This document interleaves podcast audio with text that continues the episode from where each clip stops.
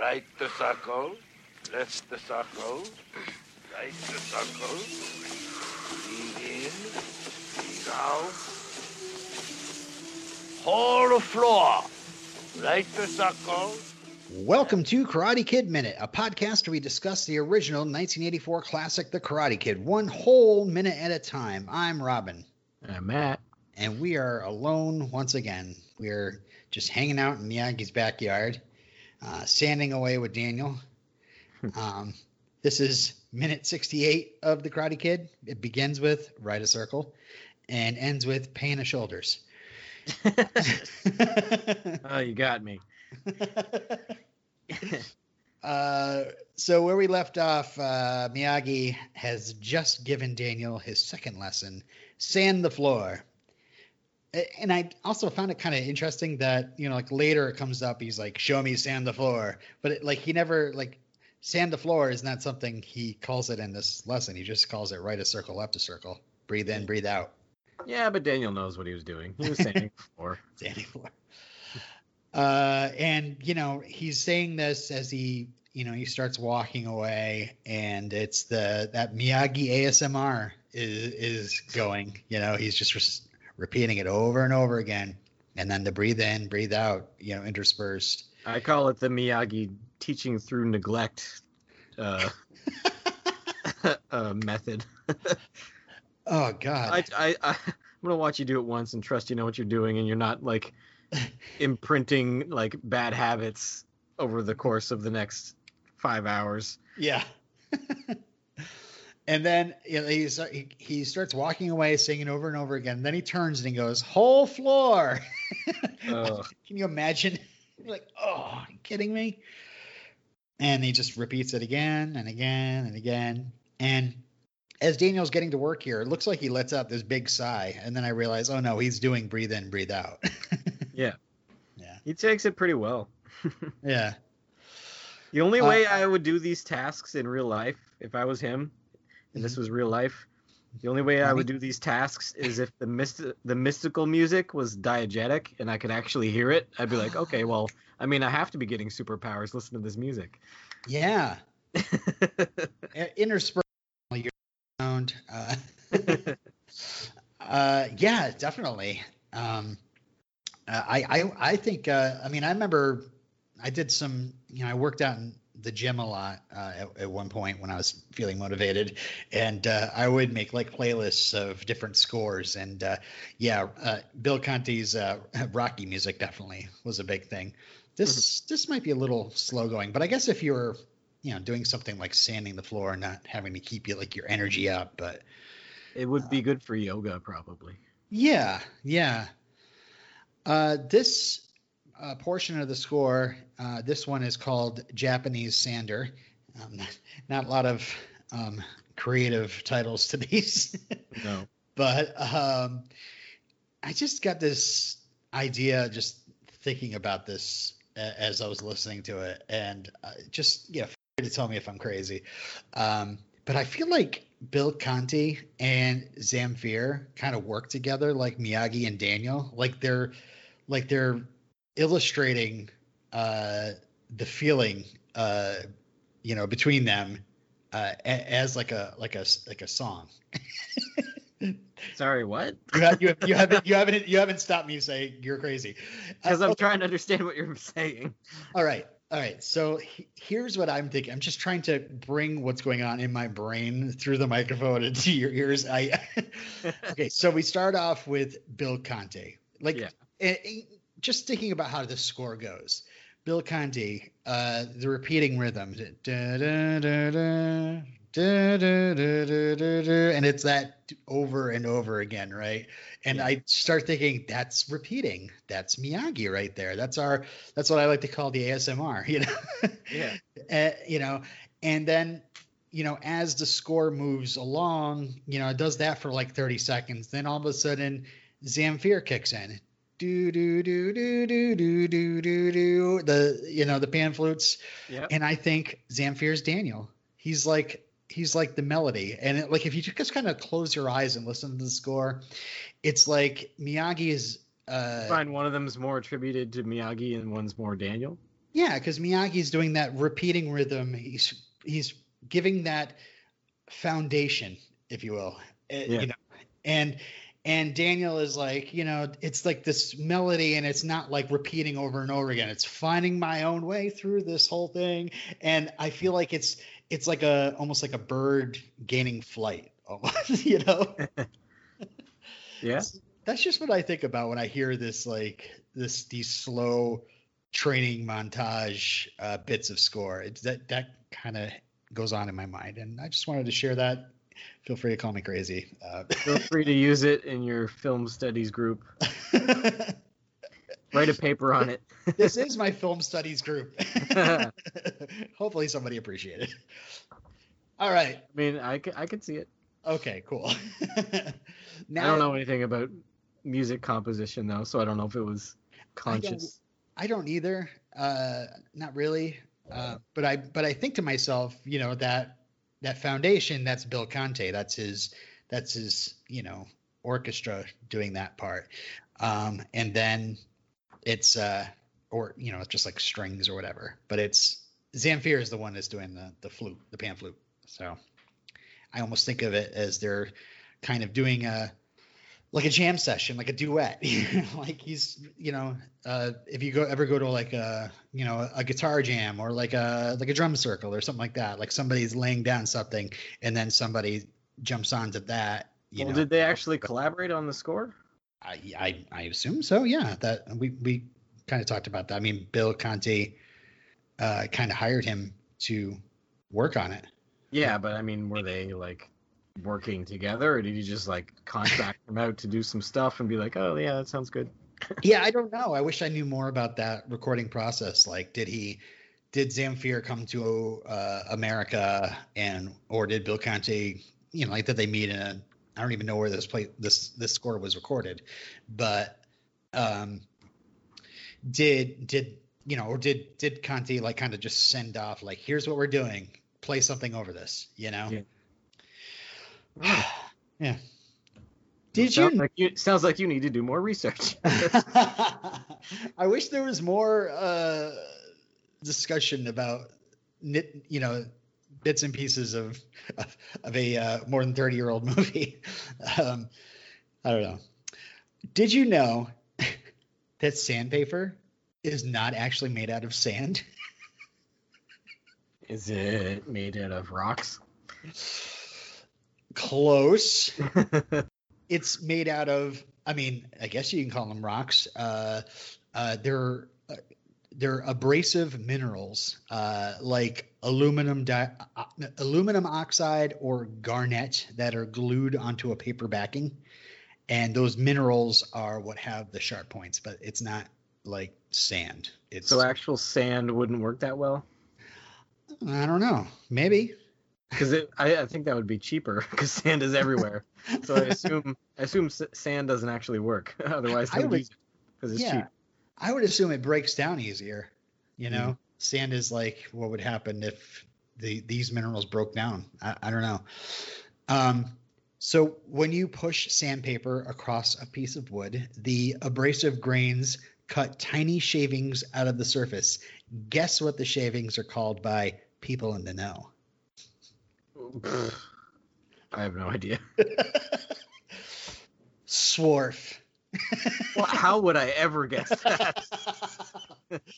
that's why i asked if you, You- if, maybe you are not one of those people in the know You could give me infinite guesses. I would never guess that. That's not a real word. That it is I mean exists outside of that. I thought maybe you know it would be something related to sand. I don't. Yeah, no, it's Swarf. And did you Sounds know? like a Star Trek character. I, I was thinking of uh, the the the mascot for the Thundercats, Snarf. Snarf. Uh, do you know what wood swarf is called? Come on, you got Uh, this one. That sounded dirty. Uh, I don't know. Sawdust. Oh come on.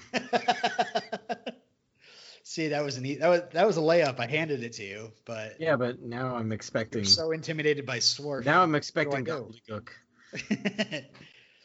so when you buy sandpaper, you have to pick out the proper grit number. Now, how do you think they measure the grit number? Uh, I don't know. I love I love this. Uh, it, it's often thought of as the number of grit particles per square inch on the sandpaper. Not true. It's the number of holes per square inch in the screens that are the foundation of the sandpaper's manufacturing. So if you have more holes, that means your grit particle number will be higher. Swarf. Uh, That should, that should be a new swear. mhm. Whenever we want to swear, we should just say swarf. ah, swarf. if you want to sand large amounts of wood off of something, you'd want the grit number to be 60 to 80. But if you want to achieve like a glass smooth texture to wood, you're going to need more of like a 320 grit. Now, if you go for a 00 grit, that's just the jersey number of the mascot of the Philadelphia Flyers. Can you guess what the mascot of the Philadelphia Flyers name is? Better be swarf. Nope. It's it's gritty. Uh, There are a lot of people who are screaming at you about not knowing that. I don't like sports. I'm sorry. you may not like sports, but you can like gritty. Sure. You never you never did anything wrong as far as I know. Have you seen gritty before? Do you know? Are you familiar with gritty? Nope. Oh my god. All right. uh, I just want to let all of our listeners know. Uh, please uh, send Matt pictures of gritty. He'll love it. Uh, gritty videos, anything. Uh, all right. So you have to be careful. If your sandpaper is too coarse, you're going to do more damage than you want.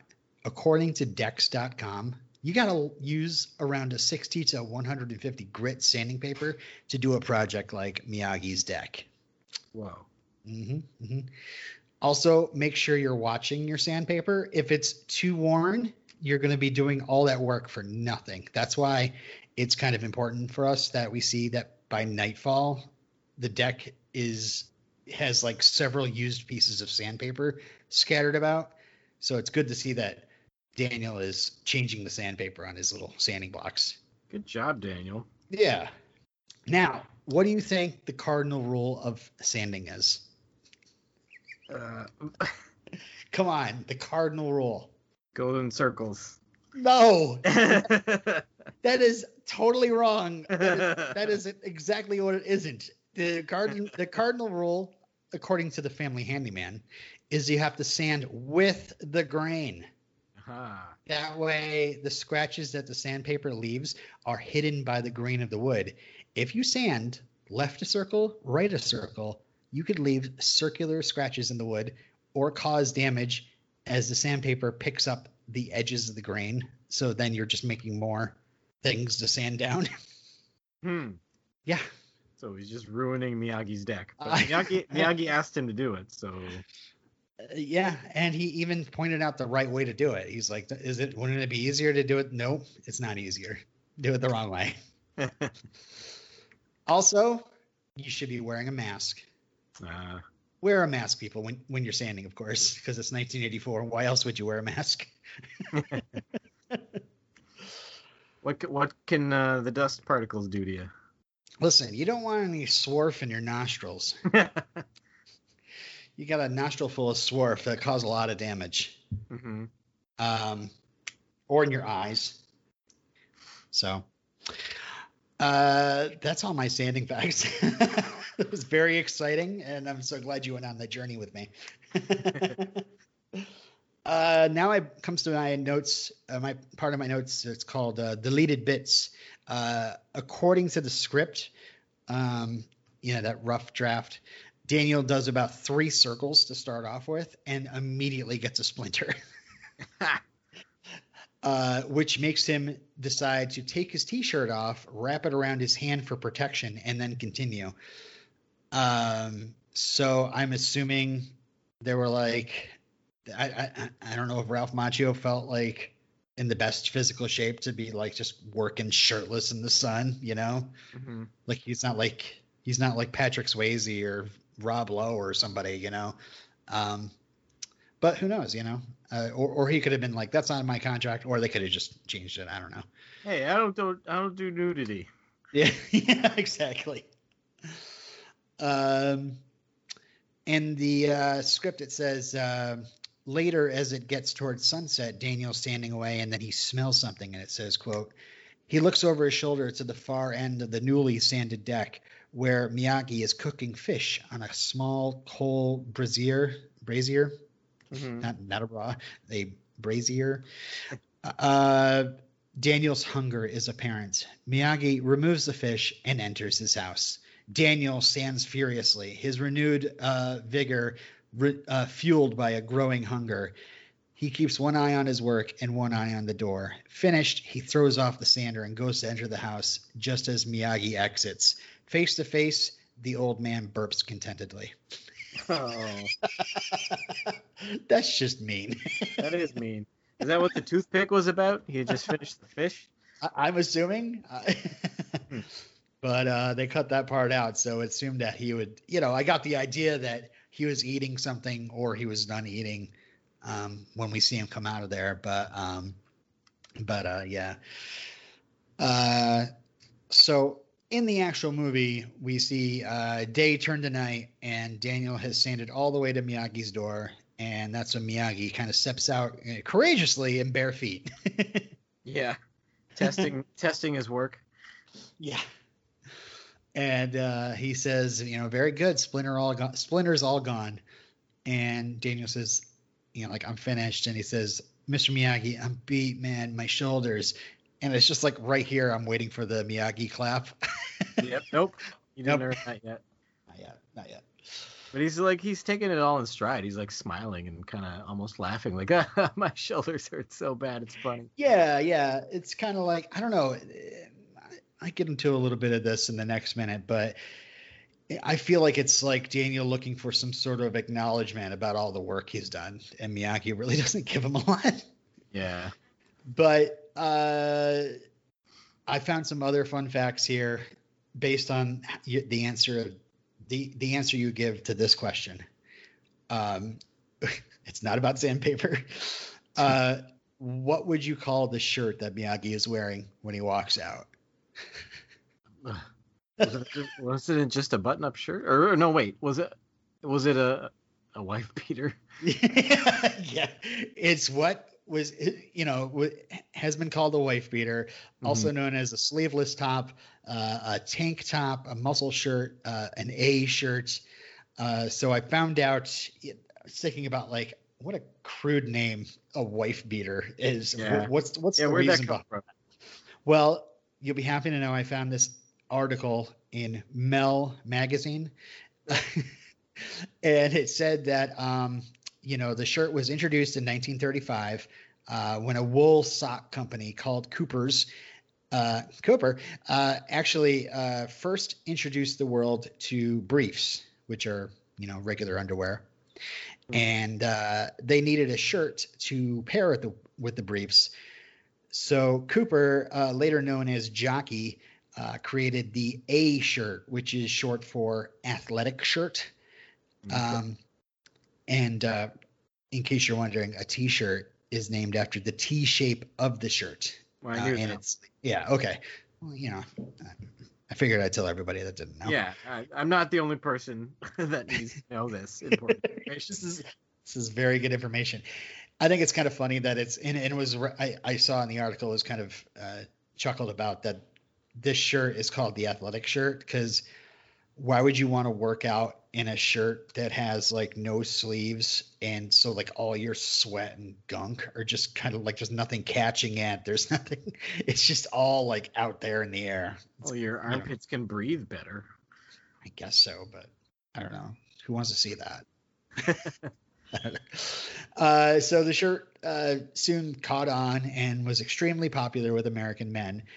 So introduced in 1935, and now we fast forward to 1947, like 12 years after, the shirt known as the A shirt gets its new name. Uh, a Detroit native, James Hartford Jr., was arrested for beating his wife to death. Uh, he, the local media put his photo on the front page of all these different newspapers, and it just was a picture of him uh, in his arrest photo wearing a blood-stained A shirt, and the caption under the picture was "the wife beater." Uh, Yeah. So for some reason I I don't understand. I wasn't living back then.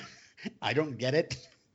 Like were people just kind of tongue in cheek, like going, you know, the wife beater those those shirts, those are the wife beater shirts, just like that guy in Detroit. I just don't understand how that became like a, a national, maybe even yeah, how did it thing spread across the country? so weird. Uh, there was a movement a few years back to rebrand the shirts as respecters. What? So yeah, they're trying to call the shirts respecters instead of respect your respect your wifers. Yeah. I guess. Uh, and uh, I did find a, a a funny little Simpsons reference where I guess Ned Flanders takes his shirt off to reveal he's wearing an A shirt, and he calls it his wife blesser. Uh, that's really all I have for this minute. Did you have anything else? mm, no. All I had was that. All I had that was that I would only do this work if I could hear the inspirational music, like just coming from out of nowhere, like like I'm actually gonna get something out of this. And that Mr. Miyagi's got weird mood swings. it's true. Yeah, I would love it if diegetic music happened. Like, If you had a know, soundtrack to your life, yeah, just like all of a mm. sudden, like, Like some you sort could of music would start up whenever you start on something. Yeah, you could always tell when somebody was going to be like successful at a task. Yeah. He Oh. plays the uh, Mario level level music, level ending music. Uh, You're walking out of a. Oh, the music started when the other team got the ball. We're doomed, guys. That's right. Uh, all right. Well, now that we've eliminated all the splinters and smoothed things out for this minute, uh, let's wrap things up.